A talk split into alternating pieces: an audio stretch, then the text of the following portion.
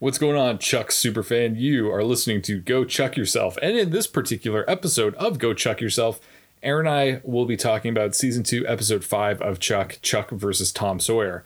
If you want, you can send us an email at go chuck yourself podcast at gmail.com. If you have anything that you want us to share on air, you have any questions about Chuck, just have a fun Chuck related anecdote, feel free to reach out. You can also follow us on Twitter at Go Chuck Podcast. And hey, whether you're listening on Apple Podcasts or you're listening on Spotify, don't forget to like and subscribe. And hey, maybe even write a review. I don't know why I keep saying hey, but there you go. I think that's all I got for this particular one. So I hope you enjoy Chuck versus Tom Sawyer. Here we go.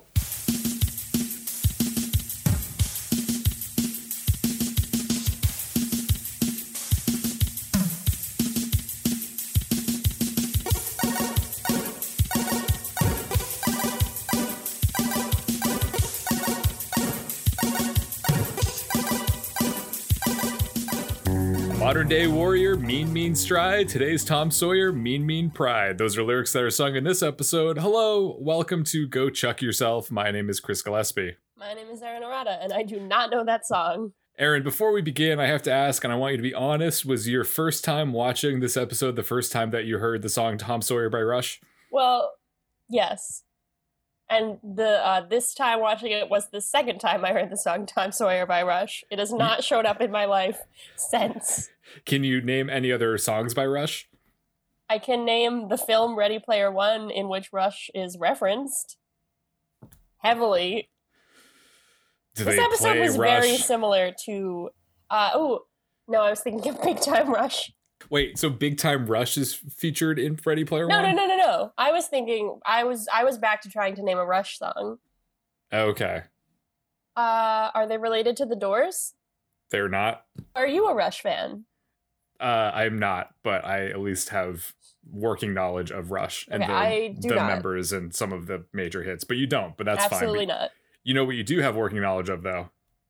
The Tom Sawyer, Chuck, my name. What Okay. this episode? I was I was gonna say the episode Chuck versus Tom Sawyer, which is what we're gonna discuss, Yes, but okay, you also have working knowledge of your name as well. yes, I do. Um, would you like to take us into Chuck versus Tom Sawyer, or would you prefer to stick with your name? So, uh, my name means uh, a jewel floating gracefully towards the shores of Ireland, according to a baby book that my mom had when I was a youth. According to a baby book that your mom wrote when you were born to make you No, feel no, better. I mean like a baby name book. Like it was like a book of baby names. I don't know why my mom had that. I did your mom have that? I always assumed that every mom had a book of baby names. well, I think pre-internet, how else are you gonna find out about names? That's that's a good point. So that's what it means. But I think also it just means Ireland. Anyway, let's go into the episode. Great, I would much prefer that. So Chris teed me up nicely for me to say that when I saw this episode title, I could not wait to watch Chuck square off against our old friends Tom and Huck. I was all geared up for some innocent, childlike wonder that we would experience, but the episode in fact begins with a close-up shot of some boobs. Bet you were excited, Chris. Okay, so this is a very bad transition. However, I remembered this episode very well and I remembered the title, so I was excited to watch this one because it was I recall it being one of my favorite ones from the first time I watched it. Good Whether or not I stand by that assessment, you have to stay tuned. Um, but I did remember this episode and I was not confused about what the plot was going to be. So that's kind of how I felt about the reunion episode. So the the boobs and the women they're attached to are a part of a flashback sequence to 25 Mhm. years ago when Jeff, who has a mustache and a mullet, defeated a video game called Missile Command. Is that something you know about? Yes, it is. Okay. So that's something Chris knows about, not something I know about. I referred to it originally in my notes as some kind of video game called Missile Command. So uh, now I know that it's real because I Googled it. So uh, apparently, uh, defeating this game made Jeff worthy of being interviewed by the news and receiving the attention of several bikini clad women. Uh, as an expert on Missile Command, Chris, is that something that uh, would warrant that kind of attention? Uh, I don't know anything about any kind of community surrounding Missile Command. I just know Missile Command because I have played Missile Command before. I did not know that it was such a cult phenomenon. Okay, well, apparently it is, at least uh, in Southern California in the 80s or whenever this is 25 years ago. Um, the news anchor asked Jeff what's next for him, and he says he hadn't really thought about it. We move forward to the present, where Big Mike is telling Jeff and Morgan to light a fire under Chuck because he's late. Meanwhile, Chuck is waking up in bed wearing a name tag that says his name is Francois and a fake mustache. He Mm, removes classic. his spy rela- he removes his spy related items and puts them under his bed in a Converse shoebox, which I thought was a nice detail. He almost forgets to remove the mustache. Luckily, Ellie and Devon do not notice and instead offer him a delicious looking smoothie. Chuck does not appreciate the smoothie, even when Devon tells him it does wonders for your Wang energy. That's the that's the part I skipped over so much, but that's the part I wanted to highlight. I uh, at this point I realized that uh, Ellie and Awesome were not in the previous episode, Chuck Yeah. versus the Cougars. Yeah, that And was then- um trivia information. They were they were there when Chuck looks on the video camera, but they were uh, not speaking. Right. And I was kind of sad that they weren't in the previous episode, but then Awesome said the thing about weighing energy. And I was like, you know what? That was okay. I'm glad we had that little break. That was okay. I'm, I'm glad we get to continue with the trend of Devon being very into uh, Chuck's sex life. Well, he's a doctor. He's it's okay Yeah, to talk that's about those things Yeah. with him. It's it's very funny because I I don't know if I like it better imagining that Devon like he only uses this kind of language at home and at the hospital he's like very precise or if he's like examining someone and he's like hmm I don't I don't know about your wang energy today sir Sir, I have to tell you, your weighing energy is dangerously low. so Ellie asked Chuck where he was last night since he came home so late. He tells her he was playing what sounds like Grand Theft Auto. Um, I'm not. I don't necessarily need to repeat what he says, but he does use the phrase "smacking up hookers," which I thought was not cool. I thought he could have uh, referred to it differently. I think he could have left that part out of the description. He could have just said stealing cars and going on joyrides, but uh, he he, he committed to the bit. We're reminded via their nagging that Chuck had told Ellie and Devon he was going to backpack across Europe and move on from the Buy More. Unfortunately, now that he's the only Intersect again, he's back to his lackluster daily grind. Also, unfortunately, Ellie and Devon don't know why Chuck's big plans suddenly went off the rails, and they're not so subtle about expressing their disappointment. But I I I will say good for them. I was standing by Ellie I and. Awesome. Okay, we're gonna we're gonna fight about this this episode. Because I'm thinking, why? What did happen to Chuck's big plans? From their perspective, he's he, you know he made all these promises and he just fell into a rut again. And I appreciate them holding him accountable. I get, yeah, um, I see what you're saying, but I also just like I don't know. I feel like they could be a little bit less. uh I don't know. They're very aggressive about it. yeah, but they've been not aggressive for years, and that's how Chuck got into his current situation. So they need a little bit of tough love. I guess I guess that's true. But I think And I also to, I uh, appreciate this because it also reminded me of a, a, a superior episode of Chuck. However, Oh. continue. We'll get there. Um, so as Chris mentioned, Chuck can't tell them why his plans changed, so they end up uh, leaving the conversation at that. At the Buy More, Big Mike has brought in an efficiency expert named Emmett, who comes from corporate. I um, right before this wrote the note, "Oh shit, Emmett is here so soon." I was excited to see Emmett, and uh, as my note indicates, I did not know that he came into the show in this season. I thought that he was a later addition, so I was excited to see him. Emmett's role is to evaluate everyone's performance and trim the fat. He's basically uh, a replacement for Harry Tang. He, that's basically the character that he is, except Mhm. he is not Asian and he uh, does not have a hot wife that we know about. He he has a hot lover. He does reference a hot lover, but I don't know if that lover ever shows up. He steals a bag of Jeff's chips, which Jeff is eating at the time, and we saw him buy from the vending machine earlier in the episode, which is theft. I, I did not approve of that action of Emmett's. Emmett is played by Tony Hale. Yes, Is who the actor someone who's- who is a is- man character he- actor. He's in Veep. He's Oh. in Arrested Development. He's Buster from Arrested Development. Oh, okay. I do know who that is. I I remember seeing him. This this is not going to be a fun story, but I remember seeing him in a show, and I was like, "Why does that guy look so familiar? Who is he?" And then I was like, "Oh, he's this character from Chuck." So, Tony Hale. We're treated to a fun montage of Emmett interviewing the employees that we know and none of the others, as as usual, I guess. Uh, Jeff says he's there because his dad is part Native American. Lester tries to bribe Emmett with a five dollar bill. Morgan offers to buy Emmett a soda, and Anna sort of flirts with Emmett. We see his notes on each person. He says Lester is an ass kisser, Morgan is untrainable, and Anna is a prostitute. Um, that's that's not chill, Emmett. I, I wasn't I wasn't so uh, so amused by that, but everyone refers to Chuck as the leader and the one that holds the team together. Emmett is not impressed that Chuck is late. But we do. I was impressed by all of the cool acronyms that we learned from Lester, um, such as WWCD, Oh yeah, which is what would Chuck do, Uh, and then another one, which is WWCDN. Wonder what Chuck is doing now. I like that too. That's uh that's something that I often wonder. Yeah, dude, I'm always WWCDN. I wish we knew what Chuck is doing now. Maybe that Yeah. movie that they sometimes promise will come to fruition someday. Yes. So when Chuck finally does arrive, Morgan introduces him to Emmett. Unfortunately, right at this moment, Chuck flashes on one of the Buy More shoppers, who's a global terrorist named Farouk Bulsara. I I ask you if I'm saying that right because it, I learned from uh, trivia that it's Freddie Mercury's birth name. So I apologize if I mispronounced it, but uh, this character is named after Freddie Mercury, so that's cool. Oh, I thought it was was it Farouk?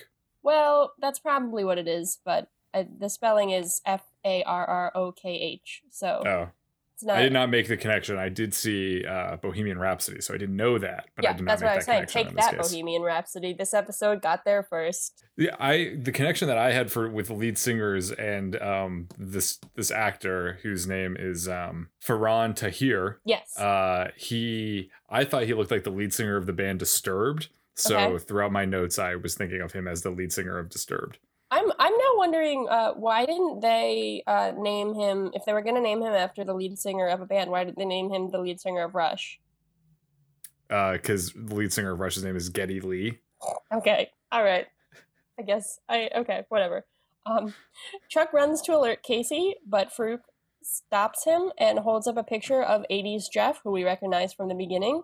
Uh, Who kind of looks like Dan Auerbach from the Black Keys, in my opinion. You're just making references to how all these people look, and I do not know how they look or what their names are. I just know some of their music. That's okay. Dan Auerbach and Patrick Carney. Carvey? Carney. What a nerd. I know all the names of the members of Big Time Rush. We got Logan, we got Kendall, we got Carlos, we got the other one. They're probably poised to make a comeback, right? Just like the Joe Bros.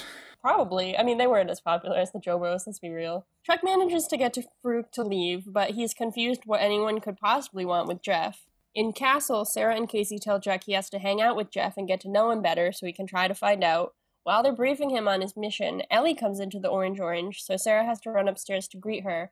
Ellie says she wants to talk about Chuck, so Casey switches off the camera and tells Chuck it's not polite to spy. It's kind of a fun line because Casey Mhm. is a spy. We, unlike Chuck, see Ellie express her concerns about Chuck's future to Sarah by asking if she knows about any plans that he may have. Sarah misunderstands and says Chuck has plans that evening with Jeff. Ellie is alarmed by this and says it's time they had a talk. I know you're into this. Uh, you're into Ellie's like tough love here, but I thought this was weird and I didn't like it. Um, yeah, maybe this is overstepping a little bit. But also, if someone, if your sibling, imaginary sibling, was going to hang out with Jeff socially, wouldn't you be concerned? I, I yeah, I, I guess so. Um, yeah, actually, definitely.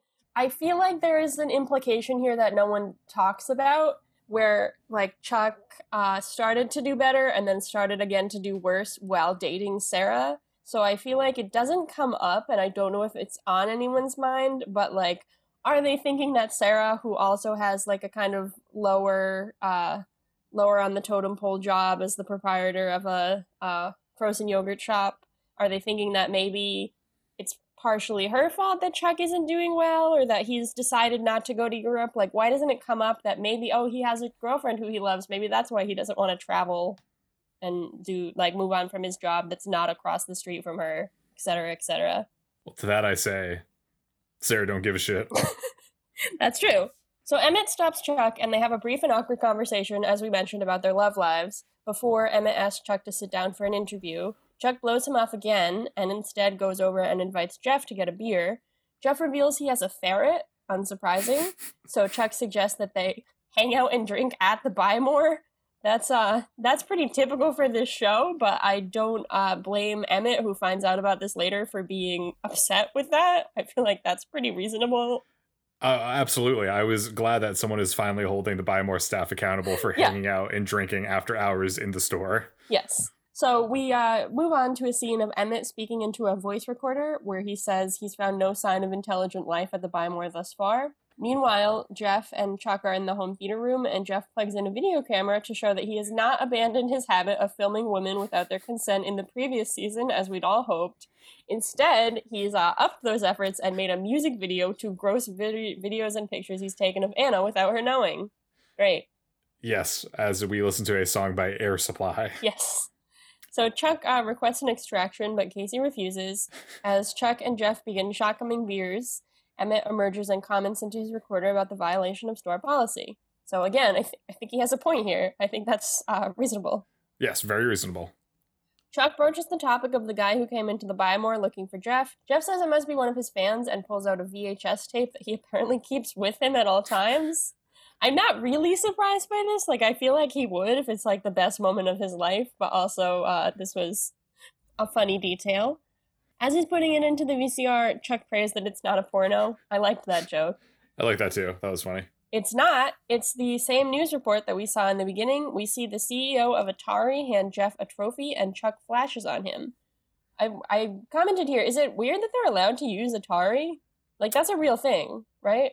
It is a real thing, but they didn't use the logo anywhere. Okay. I don't. Th- I don't think it's weird that they used it.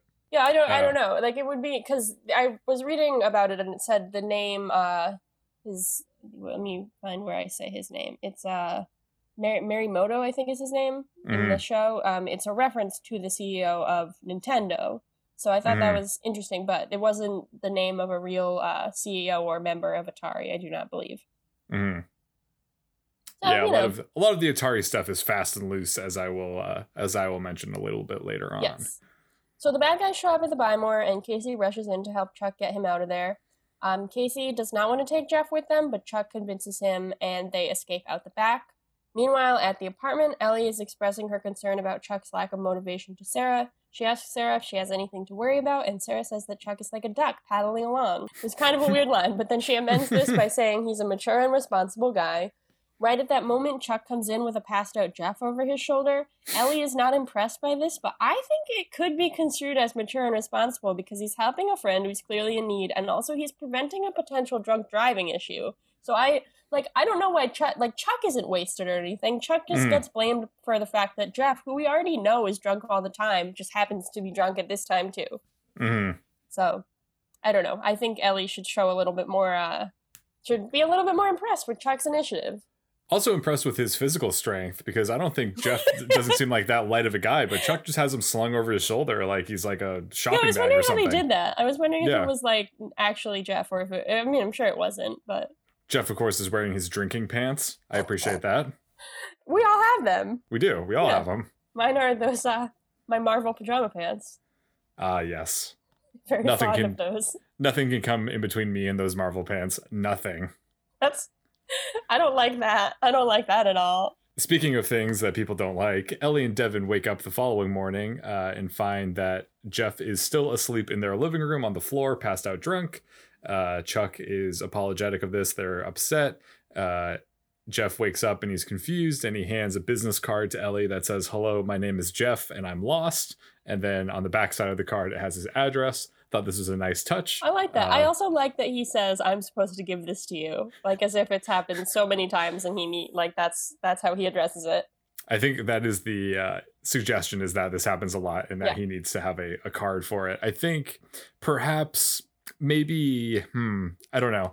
Is it insensitive how they turned because Jeff is clearly an alcoholic and exhibits a lot of signs of alcoholism. I feel like they make fun of the alcoholism a lot.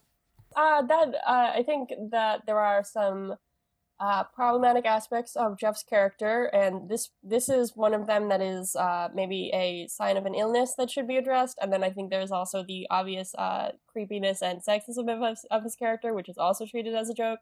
So there there are some issues here, but Mhm. uh, yeah, I would I would agree with you there.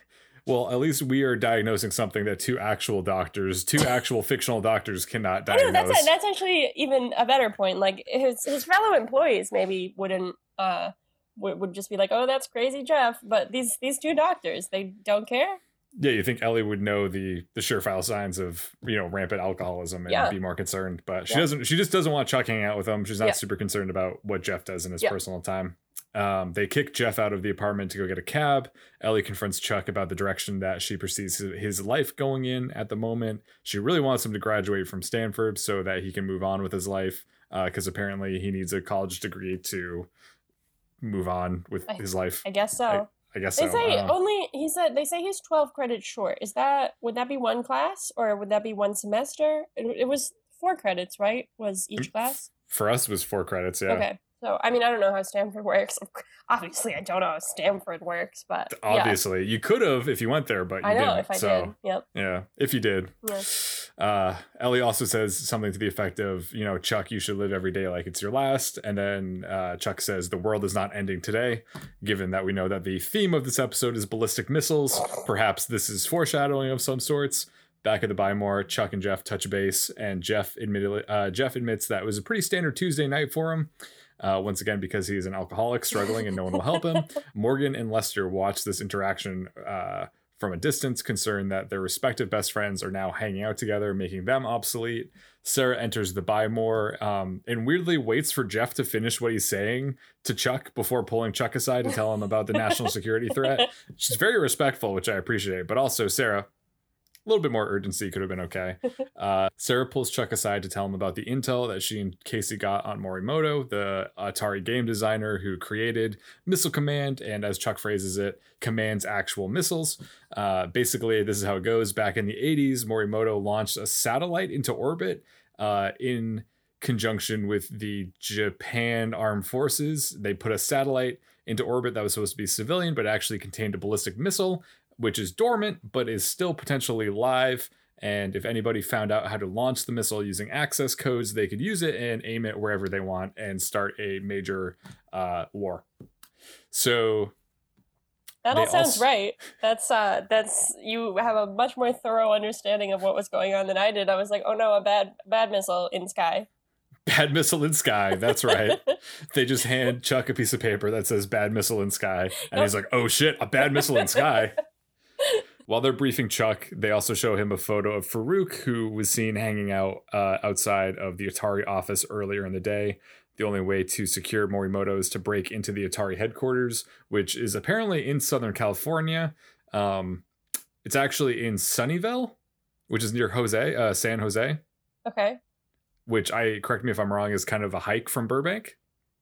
Uh I don't know what that is, so yes. San Jose is outside of San Francisco. Hold on, I'll look. Yeah, yes, that is very far away. Would that be a day trip or is that a multi-day trip?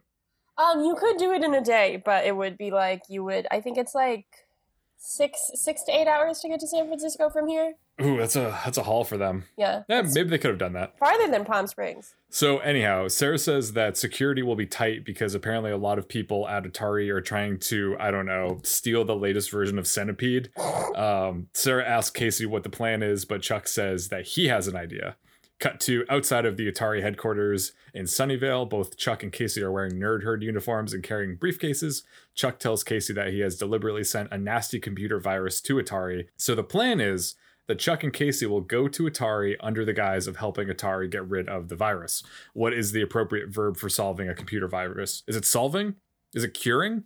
Uh, beat beating. Fixing? Uh, Beating? I should I should know this because every single day of my life I get ads for the fact that my virus software has expired on my uh on my PC. No one no one send me a virus, please. Okay, we'll we'll go with solving. Uh, Chuck and Yeah. Casey are greeted by two engineers who laugh in their face. Apparently, Atari does not have a receptionist; they just have people working all over the place. There's two engineers that are working on a desktop modem at the front desk. Uh, Chuck says that they're there to help with the virus, and then they laugh them away. The engineers do because quote Atari has more PhDs than Microsoft.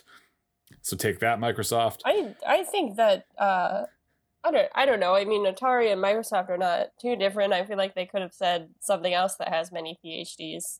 I'm starting to think maybe this is a whole episode is a underhanded joke at Atari because Atari has been struggling with bankruptcy for decades and would probably does not have more PhDs than Microsoft. I don't think they're that successful. Hey, this is the kind of uh insight that Chris Gillespie can offer. No one So- else could say this. When they are not permitted uh, access into Atari, Casey decides to go with Plan B, which is to call Sarah in, and Sarah is dressed as a sexy nerd herd associate. And Atari, like many tech companies, is a male dominated workplace, which is useful in this situation because everyone stops what they're doing and stares at Sarah as she walks in, allowing Chuck and Casey to sneak up the back stairs as Sarah listens to the unfriendly engineers from before explain that there are issue the issue that they're having, uh, while also being flustered that there's a pretty girl nearby. Yeah, so this is a uh, example of uh, television programming having a lot of uh, having a clear effect on a young Aaron because this is the kind of outfit that I thought was the like epitome of cool. And I was like, I have to wear like a like whatever she's wearing, like a short skirt and heels and like a button down shirt, but it's like cropped. I was like, that's it. That's that's what's cool. That's that's the look that I want. And a tie. And a tie. Oh, it's oh, it's so cool. It's like the scene is bad, but it's like the outfit is so cool. Like I still my uh my ten year old my ten year old brain that I haven't quite left behind is just like yes, that's the look, Sarah. Yes. Yes. Once Casey and Chuck get to the penthouse floor of the office, because I guess office buildings have penthouses, uh, they realize that the door is locked. So Casey runs off to try to find another way in. Chuck stands guard near the door to the penthouse. All of a sudden, the door opens and Farouk walks out, amused to see Chuck the same nerd from the Buy More. Farouk walks away, locking Chuck in the penthouse. Uh, Chuck explores the penthouse, which is massive and is adorned with all kinds of Japanese movie and TV memorabilia. The room is very smoky, and we hear the faint sounds of Tom Sawyer by the band Rush playing. Bing, boom. Chuck eventually finds Mr. Morimoto standing feverishly playing an arcade version of Missile Command, cursing himself. Mr. Morimoto tells Chuck that he hid the access codes for the satellite missile in all of the arcade console versions of Missile Command. He says that he hid the codes on a hidden level at the end of the game. It's called a kill screen, and it's so difficult to reach that only he can access it. So if he's viewing it, that means, I mean, he's the only one that can access it. So he thought it was a safe place to put it. I don't know why you would put a code for a nuclear missile in uh, arcade games that are getting distributed around the world. Seems like a not the best idea. Like maybe just put it somewhere safer. But he decides that the most safe way to protect this information is to put it in a video game that only he can access. He says in order to get into the right headspace to reach the kill screen, he needs the music of the universe, which is apparently Rush's Tom Sawyer. Of course. Bing! Not the music of my universe, Chris. Casey drops down from an air vent with his gun drawn at Morimoto. Chuck realizes that Farouk already has the code, so Casey and Chuck, Chuck ask Morimoto why he's still playing Missile Command, at which point they realize that there's an explosive attached to the back of the arcade console oh, no. that will explode if Morimoto stops uh, playing the game or loses the game. Morimoto tells them to save themselves, and Chuck and Casey run out of the penthouse. Just as they exit the penthouse, Morimoto loses the game, causing the explosive to detonate. Casey and Chuck are almost fried in the explosion. However, the elevator doors close just in time. That was very intense. Like, that's a lot of weight being put on those elevator doors, and I'm glad they shut on time, but it was very tense. It was very tense. It was a close one. It was yeah. a close one for sure. For sure. Back at the castle, the gang speaks with Beckman. Beckman tells them that she's going to have the a uh, counterstrike team of the Air Force shoot down the missile satellite before it passes over California. She says that this is the best way to stop the missile from launching, even though it will entail, quote, an acceptable number of civilian casualties. Chuck is upset and asks what the other options are, and Beckman and Sarah say that the other option is that the counterstrike team uh, misses the satellite and Farouk uses the missile to start a world war. This is why we need Space Force. What's Space Force? All right, open a newspaper, Aaron. Chuck tells them that. Is that Elon Musk? No, it's not. Chuck tells them that Morimoto hid the missile access codes in every game of Missile Command, so if they can get a different console and beat Missile Command and get to the kill screen, they could get the codes and take over the satellite before Farouk launches the missile. Casey asks Chuck how they're going to do this since Morimoto, the only person who could reach the end of the game, is, quote, burnt to a crisp. Chuck says, I was talking about Jeff, and Casey says, so was I. Is it, Uh, what is burnt like an expression for like drunk or like burned out? Like what what does this mean here? Yeah, I think so. Okay, all right. Just like brain dead, like just. Yeah, I mean, I guess it would have been harsh if they called Morimoto brain dead. He's just fully dead, his brain yeah. and everything else. Yeah. Beckman agrees to let Chuck explore his quote contingency plan while Casey coordinates with the Air Force. Either way, she says she is taking that missile down. yes? I love Beckman. I was just thinking about how she's she's great. She's a woman in power. She is. She's so powerful. I love her. Back at the Buy More, Chuck has to try to convince Jeff to come out of his missile command retirement. Jeff is reluctant, saying that he's fine to rest on his laurels. Chuck says Jeff is the only one that can reach the kill screen, and Jeff says that the kill screen is just a myth. Chuck assures him that the kill screen is real and that Jeff needs to try to get to it. At this point, Jeff asks why Chuck cares so much about Jeff playing Missile Command. Uh, Chuck does not tell Jeff that there is a missile aimed for California. He instead decides to tell them that the other night when they were drinking, when Jeff was blacked out, he gave a very compelling speech about being sick and tired of working at the Buy More and wanting to share his gift with the world. Of course, Jeff did not say this. However, Chuck uses the fake speech to inspire Jeff. This plan works as Jeff agrees to play Missile Command again, but first he says he needs some provisions. What are those provisions, Chris? Well, I'm glad you asked. So, Jeff shares his Missile Command rider with Chuck and Casey. So, here are some things that he needs. He needs his certain lucky console from a certain joint in another town in California. Uh, he needs a lot of M and M's, no brown ones, and in a move that is somehow both sexist and racist, he demands that he needs Anna to uh, wear a hula skirt and fan him with a palm leaf while he plays. Excuse me when I vomit.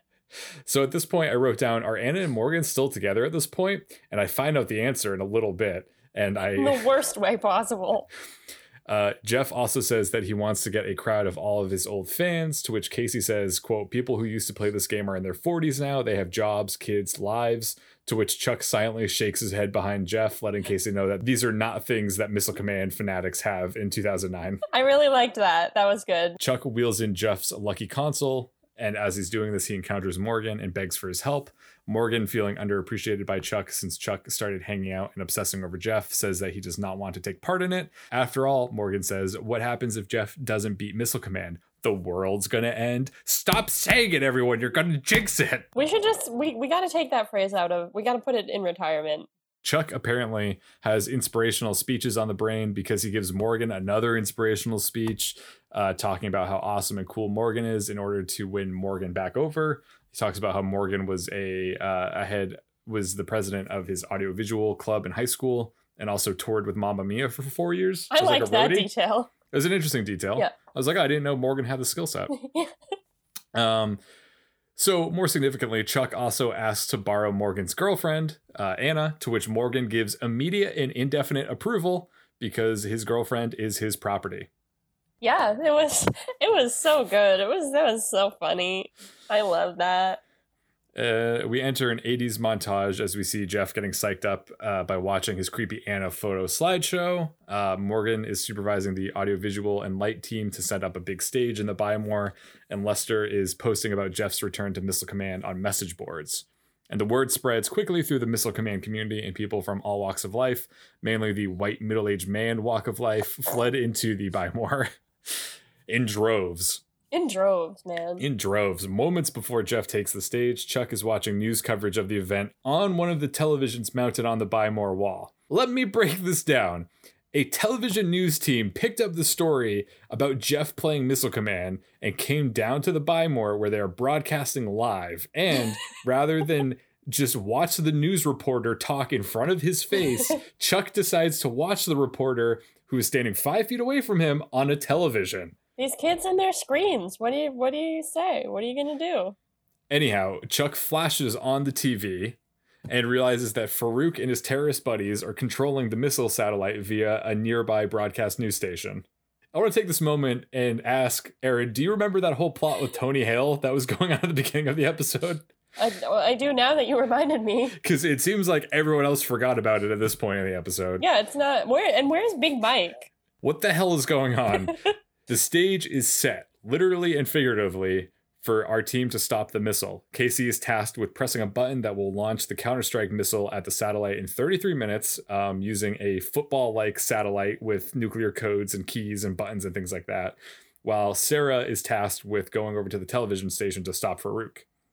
Casey asks Sarah who she trusts is going to stop the missile, the Air Force, or a burnt out loser playing a video game, and Sarah says that she trusts Chuck. Hell yeah.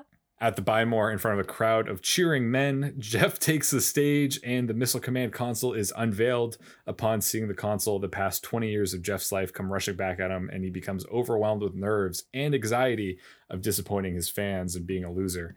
He says that he can't get to the kill screen, it's too difficult. He then announces that his brain feels heavy and he passes out, leaving no one left to try to beat Missile Command.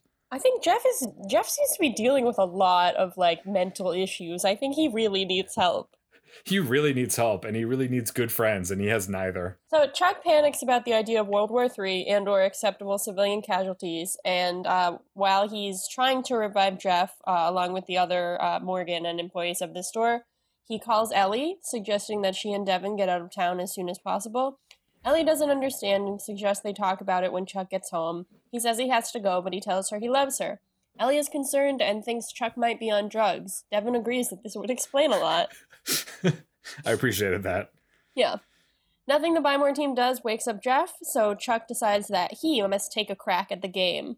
I, f- I found this a little bit disappointing because I wanted Jeff to have, like, I guess maybe I'm sympathetic towards Jeff because I wanted him to have that redemption arc. Mhm. And it felt like just a little bit, like, I know the show is called Chuck and not Jeff, but I just felt like a little bit cheated because I just wanted Jeff to do something good. I agree. I was also looking forward to Jeff having a moment in the Yeah. spotlight, and I feel like the only way or the, the only moment that they hint that Chuck also played Missile Command was like earlier in the episode Mm. when Chuck finds out that Jeff is an award-winning Missile Command player. He's like, "Oh, I was also good at that game before," and that Yeah. was the only time that Chuck mentions it. Chuck's the hero of the show, so he's gonna have to do it. But yeah, Yeah. it would have been nice if Jeff was able to do that. Yeah. Um, a moment that I liked is when uh, Morgan is kind of like the MC of this event, so he pulls down the microphone and he says, "Ladies and gentlemen," and then he's there's like a pause, and then he's like, "Or you know, gentlemen," and I liked Hmm. that a lot. I thought that was funny. Crowd is about as enthused about Chuck stealing Jeff's thunder as Chris and I seem to be. Um, they are, meaning they are not. They wanted to see Jeff, and instead they are seeing Chuck. So there is a lot of heckling going on. But Chuck begins to play the game anyway. And as he's doing so, we watch Sarah break into the TV studio. Meanwhile, Emmett enters the Buy More from somewhere else. I don't know where he was, or like, I, I don't know if he had gone back to corporate, or if he was at lunch, or if he just left. I don't know. It seems like he's not doing his job either. Maybe But- he was working a night shift, so he was coming in at like three. Yeah, okay. So he asks who authorized the game convention, which is another valid question during the workday. Chuck loses the first round of the game and is heckled by the crowd, but one of the men's shirts uh, reminds Chuck that Morimoto was listening to Rush. Chuck realizes that the game's mathematical pattern is exactly the same as Tom Sawyer, which is something we learned early in the episode, but Chuck just realizes it now. I don't really understand any of this or what what that means, but Chuck does. And also, uh, I am assuming that the author of Ready Player One and or Steven Spielberg saw this episode of Chuck because the plot is pretty much exactly the same. Is it really? It's very similar because there's like the same thing. I mean, maybe this is like an idea that like people have had, but there's like you have to play this like really old game and get to like a secret Easter egg kill screen at the end so you can get the codes so that you can and there's like a big thing with Rush and there's like all this all this stuff. So it, it was it was weird similarities. Mm. Yeah, I feel like it's kind of a trope of Yeah. you have to beat this game to get to a lost level and Yeah. whatever. I feel like that's definitely a trope. So Chuck asked Morgan to play the song and I get to hear it uh, in all its entirety. It's not the entire song. Oh, okay. Well, I wouldn't know. Morgan suggests that he owns a Zune, which I was very excited to see on screen with my own eyes. Did you have a Zune? I feel like No. you had a Zune. Okay. No, I my don't friend had a Zune. You you only joke about me having a Zune. I don't actually have a Zune. Okay. Well, uh, I That wanted just your delusion being projected into real life. Way to go! I wanted to see the Zune, but uh, then Morgan says he was just kidding, of course, and he plugs in an iPod. Woo. The song begins. Immediately, everyone is amazed with Chuck's prowess. Meanwhile, Sarah beats the shit out of some bad guys at the TV studio. We have a lot of intercuts between the satellite, the video game, Casey preparing to blow up the satellite, the missile, Sarah fighting, etc. It's actually, I th- like, I didn't see that this uh, episode won any awards for editing, but I thought it was pretty sick. Sarah manages to beat Farouk in a fight and demands the codes, but he says they were destroyed and no one can stop the satellite now. Sarah asks what the satellite is aimed at, and Farouk says it doesn't matter because no one will remember who threw the first stone. Which was like pretty like philosophical, like damn. yeah, pretty heavy. Yeah, it's valid. Yeah. Certainly valid. certainly valid. Um, Chuck is still getting some support from the crowd, but the most uh, heavy supporter of Chuck is the man in the Rush shirt. I guess he's excited to hear his favorite song, Tom Sawyer. But that was that was nice. Right as Casey is about to fire at the satellite, Chuck gets to the kill screen. The game assumes that he's Morimoto and gives him the code, which looks like any old CAPTCHA or license plate number. Uh, Chuck frantically calls Sarah and takes a little bit too much time to explain how he beat the game. Sarah tells him to give her the code, and he does. He struggles to come up with words that start with each letter of the code, about as much as I did the other day when I was on the phone trying to change a flight. I kept, I, I couldn't think of things, so I kept being like B as in bat, and they'd be like P as in pat, and I'd be like, oh no, what do I do? that's I that's why on my work laptop I specifically looked up the like military standard like what word they Oh, use really for that kind of thing and I Yeah. kept it as a post-it note on my computer. Yeah. Okay, I could, uh, I could. He was using some of the actual ones. oh, that's Um, cool. It's interesting how they did it. I guess they did like studies of what words people most associate with which letters. That's really interesting. Yeah, check it out sometime. What is the B? What's the B? Yeah. Bravo. Okay. All right. Turkey bacon bravo. That's that would be mine. Turkey bacon bravo over and out. Be like B as in turkey bacon bravo, and they'd be like, what? B as in turkey bacon bravo. The first letter of the second two words. What is so hard about that? So you know, anyway, they they stop the satellite from firing, and Casey hmm. doesn't have to shoot the missile. Sarah asks Chuck how it feels to be a hero. He looks out at the crowd of nerds, and they all cheer for him and lift him up on their shoulders. It reminds me of the time it was two in the morning and I was in my college dorm and I got to 1024 on 2048 right as a car full of cheering people drove by my dorm. It was very exciting. It was basically the same as this episode. Did that translate into you getting to 2048 or is that as far as you got? Well, I mean, I eventually got to 2048, but no Oh. one cheered when I did it. Oh, I'm sorry. Yeah, that's okay. It was a big loss. It was fun. I, I beat it once and then I was like, well, check that one off the list. Do you I know we're almost we're towards the end of the episode, but I have to ask, do you think that there are different versions of 2048 and if so, do you think that some are easier than others? Do you, do you mean like people have made their own versions with like pictures of things? no, I do not. I am saying mean? that if you go to the App Store and you search 2048, there's going to be a lot of different versions of it, and I'm wondering if some are have easier algorithms than others. Like some you might have a better chance of winning at, whereas others might be more random and more difficult to win. I mean that makes sense. I feel like the original version is always going to be this the same, but I feel like probably some like beta versions might not be. Why? Do you have information about this? Why are you asking me this? This is just something I wondered from Oh. 2048 Mania because I played it on my phone, but I also had it on my tablet. And the version I had on my tablet was the one that I won on, but it wasn't the one on the same one as my phone. I felt like the tablet one was easier. Okay. Well, I know, like, I remember uh, one of my friends had one that was like Tom Hiddleston's face, and it was like picture bit. It was different pictures of Tom Hiddleston that you could combine to make other pictures of Tom Hiddleston, and then you would do twenty forty eight that way. So I don't know if that algorithm was different at all, but it makes sense that like if it's not the original version, it doesn't have the exact same programming. So maybe. Wow. Okay. I'm so misplaced. Where are we in the episode? Where are we? Uh, it's the next morning, and Big Mike reveals that Emmett will be staying on as assistant manager to whip everybody into shape after they had a party that destroyed the Buy More during work hours. I think that's valid. I think all of this is valid. I remember watching this and being like, "Oh man, like the, what what like downers? They're like ruining all these people's fun." Like, but I think I think everybody uh, thus far, like maybe Emmett's a little bit of a jerk, but I think they're all being reasonable. this is their job. True. It is a place of business, not of fun. That's what I say every day when I walk into my office.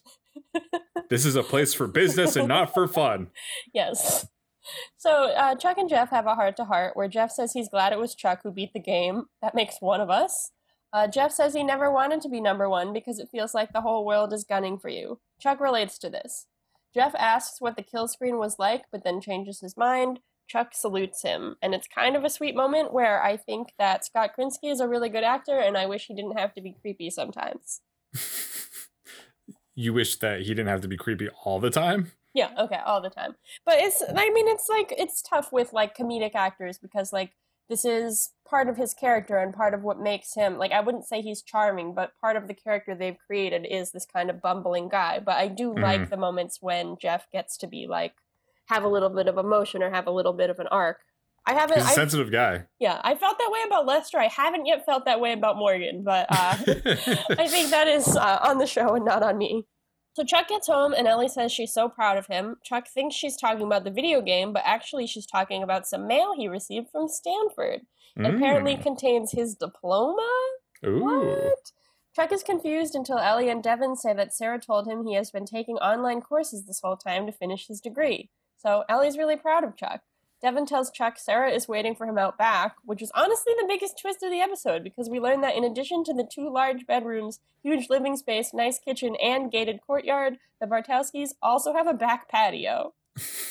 So no wonder it's so expensive. Chuck thinks Sarah must have had someone from the CIA make a Photoshop diploma for him, which I don't blame him because she made that really bad Photoshop picture of them at Comic Con. Uh, but Sarah says it's actually real. She says she and Casey appealed to Stanford on account of Chuck's field work, and Stanford agrees to use this towards his last 12 credits. It was really nice. Which is really nice, but also they have connections at Stanford, as we know from Chuck versus the alma mater. So maybe the like the um, what's the word I'm looking for? The uh, academic services person or the uh, the registrar also has ties to the CIA. So maybe it wasn't so much of a, a wholesome, you know, just a couple of government agents. Just let me have this, Chris. credits. Just let Chuck have this. Sarah points out a star that is actually the Air Force destroying the satellite. she tells Chuck to make a wish because it's his star. I, think, I don't think that's how making a wish on a star works, and I actually always held the belief that if you accidentally wish on something that's not a star, like an airplane, you're cursed forever. So Chuck, Chuck is cursed now. Based on the fact that he looks at her, uh, Chuck probably cursed himself wishing for something to do with Sarah. There's a very creepy tradition where we have a shot of the sky that turns into Jeff's hair. It's really weird. But he uh, he returns to the empty store and Missile Command. He's ready to play, but not for an audience this time. He's just playing for himself. He says, "Hey, bud, let's party," and the episode ends as Tom Sawyer plays again. It, it could have not been Tom Sawyer because I wouldn't know, but I think uh, it was Tom Sawyer. Okay, I'm assuming. So that's uh that's the end of the episode. Wow, what a roller coaster. It was it was one. It was crazy. We learned so much about Tom Sawyer. We learned so much about Rush. Yes, we did. but it uh, is uh, as we speak, it is disappearing from my brain. If you played Tom Sawyer for me right now, I would not know what it was. Well, I'm glad you bring that up. That's actually a great segue for my new segment that I'd like to introduce. Speaking of things that are quickly disappearing from your brain, uh, in the spirit of this episode, Chuck gets his college degree. I thought that we could do a new segment called Aaron and Chris use their college degrees. uh, as you've said, things are quickly vanishing from our minds. So before they vanish completely, let us use what limited knowledge we have. Um, today's discussion will be the use of Tom Sawyer, the song in this episode, Okay. and how the themes of the song relate to the themes of this episode and or series in general. Okay. So to for us to begin, here's a quote from Neil Peart, who's the drummer and lyricist for Rush. I would like to start with this to frame our conversation. Tom Sawyer was a collaboration between myself and Pye Dubois, an excellent lyricist who wrote the lyrics for Max Webster. His original lyrics were kind of a portrait of a modern day rebel, a free spirited individualist striding through the world wide eyed and purposeful. I added the themes of reconciling the boy and man in myself and the difference between what people are and what others perceive them to be, namely me, I guess. Uh, and that was something that Neil Peart said in 1985 to the the Rush Backstage Club newsletter.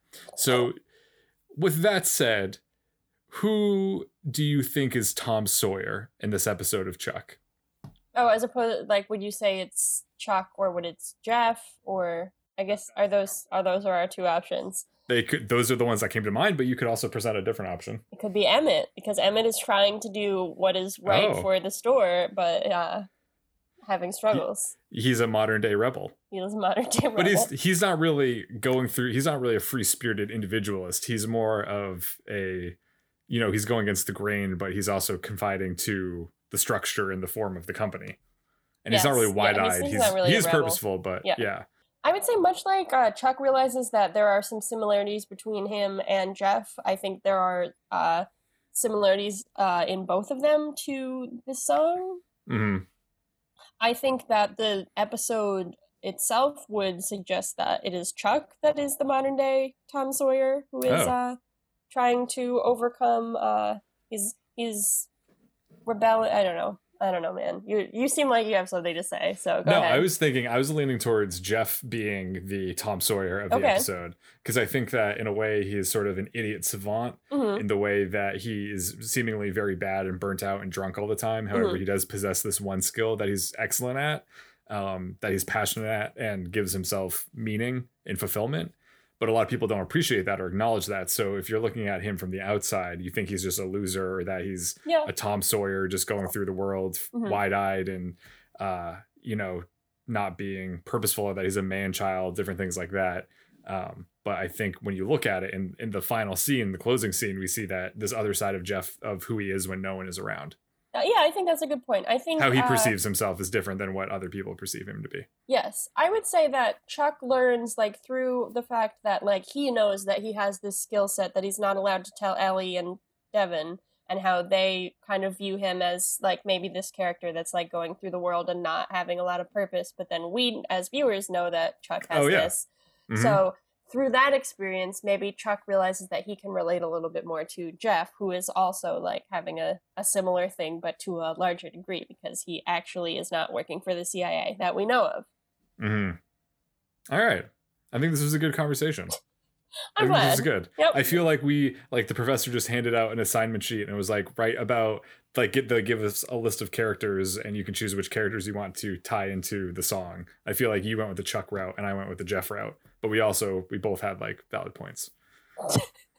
Thank you. That's that's what I think.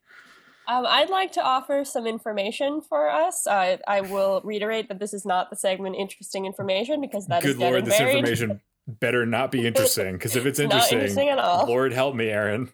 Lord help me. You were so cavalier about getting rid of interesting information, and now you have just buckets of interesting information that you need to share all the time. I have so much. So here's all the right, so first bring one. on this, that is, boring information. this is just a goof, but it says Missile Command was released in July 1980, and Tom Sawyer wasn't recorded until October November 1980. So it would be impossible for the game to follow the same pattern as the song. Ooh, damn that's it. you know that's a goof. Uh, another thing that I thought was interesting is that this episode as well apparently has a reference to Fast Times at Ridgemont High, which you will remember from Chuck uh, versus the Cougars. Uh, Mhm. The character Mark Ratner was a reference to that film. Apparently, the uh, Jeff's flashback at the beginning is almost identical uh, and shares several lines with a scene in Fast Time Fast Times at Ridgemont High.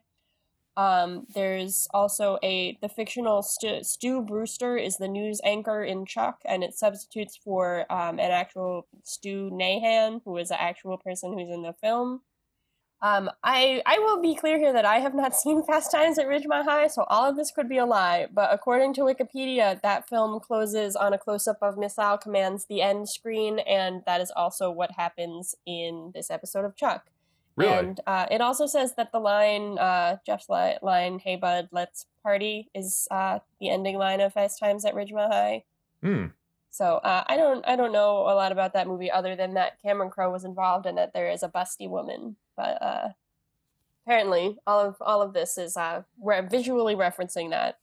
So cool. Very interesting. I didn't know that. Not interesting. Don't say Sorry, that. Not, it it wasn't interesting. I I hated that and I hated listening to it. And I wish I didn't know it because it was so boring.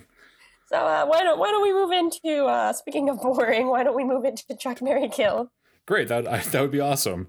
Chuck Mary Kill is the part of the show where we announce one part of this episode that we'd like to marry and one part of this episode that we would like to kill. I will go first with my Mary.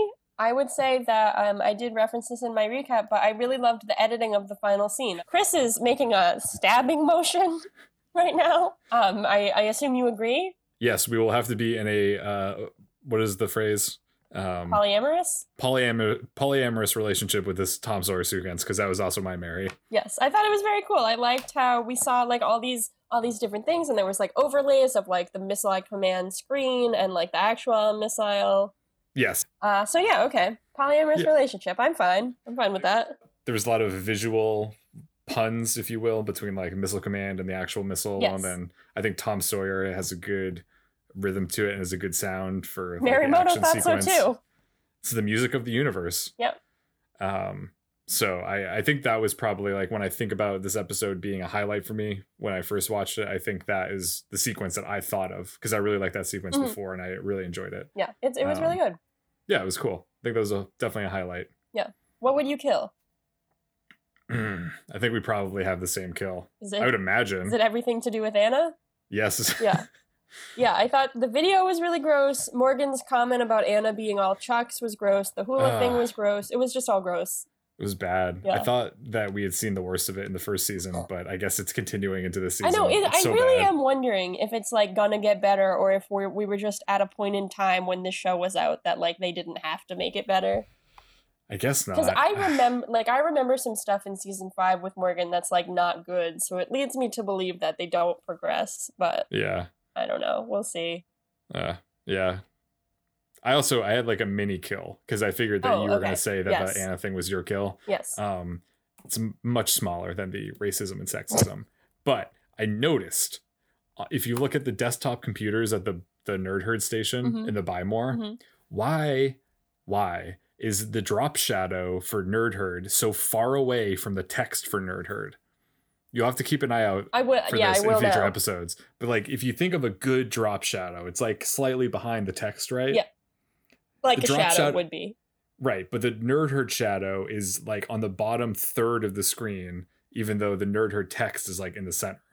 The shadow Okay. is like all the way down. It I'll makes to- no sense. I'll have to look for it. That's that sounds crazy. I've seen it before, but this is the first time I could articulate my Yeah. my my disturbance by it. Well, I'm glad that you have this medium in order to articulate that. So I'm so glad I have this medium. This whole show has been worth it. We were hey, we reached the kill screen of this show. We're, we're- we're the only ones that we can get to the end of. Let's give of. them the secret code. We have uh All right, here it is. The Ber- not Bernard. Turkey bacon bravo. Turkey Bacon Bravo. We are moving on to the Scooter scale, where we rate this episode zero to five corn dogs in memory of Scooter at the Wienerlicious. Um, would you like to offer your corn dogs? I would love to offer my corn dogs. Um, I'm gonna give it a four. I Okay. I enjoyed the episode. I um I didn't enjoy it quite as much as the reunion episode. I know we had differing feelings on that, but I thought Mhm. that uh, the editing was great. Um, I liked a lot of the plot. Um, I liked it more than Ready Player One, so that's that's good. Uh, so yeah, I will I will give it four corn dogs. Nice, nice. I'm gonna give it three out of five corn dogs. Oh no, I thought you were Um, gonna give it more. Maybe I should give it less now. Well, I appreciate the use of Jeff in this episode, Mhm. um, and like the attempt to kind of give him a little bit more depth, even though it's like really not, and is kind of like we Mhm. said, some of it is kind of like dark and not great. Um, but I appreciate how quirky and offbeat all of the arcade stuff is. I like the retro video games and the the Rush soundtrack. I think is cool, um, especially when it's blended with all the high stakes and the espionage and the danger and the actual missiles. Um, the Anna stuff and the bikini model stuff Oh at no, the that's beginning really. Yeah. really bothered me. All right, But you, would- I, I'm dropping mine. I'm dropping mine to 3.5. Okay. I also appreciate the closing scene where Sarah helps Chuck graduate college, but I felt like it was kind of forced. I think it would have been more meaningful or poignant if that plot line was more established throughout the episode. I feel like you kind of get hints of it with Ellie being like, I want you to graduate college. Yeah. And he's like, I don't know. um, so just giving him the degree at the end kind of felt unearned a little bit, even yeah, though he did just a, a prevent of World War Three. felt. Yeah, a lot of this felt unearned for Chuck, like him stealing Jeff's thunder, and like, yeah, I think yeah, I think you're right.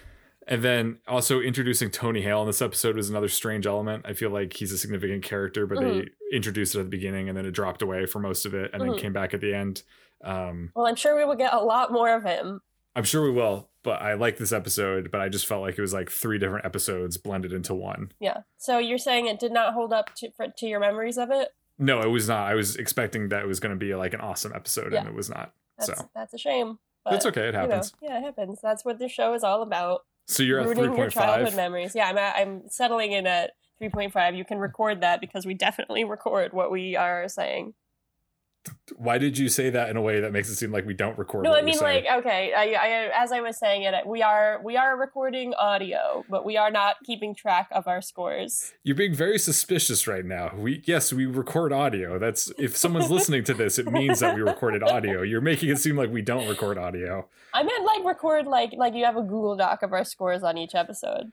You think I don't have a Google Doc you what did I what did I score on uh, season season two episode one? I don't know. I don't have a Google Doc. it was probably like a four. You know, it's, I, I'm Probably. pretty all, all fours. You're like a lot of fours. I'm more like low score or like a five. I don't really, you know. There's no in between where Chris Gillespie is concerned. I don't know what that I don't like. means. I don't know where the, the direction where this is going in, but Aaron's being a little too saucy for my liking. So I'm gonna sign off, reminding you that food is sexy. I've been Chris Gillespie, and I hope to see you next week. You hope to see them next week, or you hope to see me next week? Uh, I guess I hope to. I, well, no, I hope to see the listeners, but they never show up, so I'm forced to see you. Well, uh, I am. I was gonna say I'm Chris. Gillespie. This is Chris Gillespie. This is Chris Gillespie. I am Aaron Arata, and I am thinking about the fact that when this episode ends, I'm going to eat some pasta with sauce. So it has apparently made me saucy. So uh, I am Aaron Arada letting you know that anything is possible. She also thinks food is sexy, apparently. I do, yeah. All right, we'll see you later. Have a good one. A modern day warrior, mean, mean stride. Today's Tom Sawyer, mean, mean pride. Na, na, na, na, na, na, na, na. Is that part of the song? Do do do do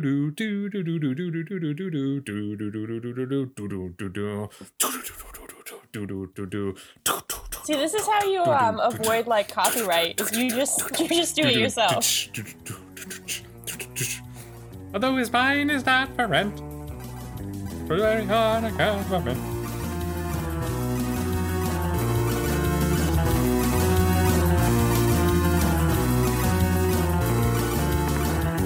Thanks for listening. Special thanks to freemusicarchive.org and the artist Hatakoa for providing us with our theme song, Warm Up. Make sure to email us at gochuckyourselfpodcast at gmail.com and tweet at us at gochuckpodcast. Remember to like and subscribe to our show on Apple Podcasts and write a review if that's something you need to do. We'll see you next week. Bye bye.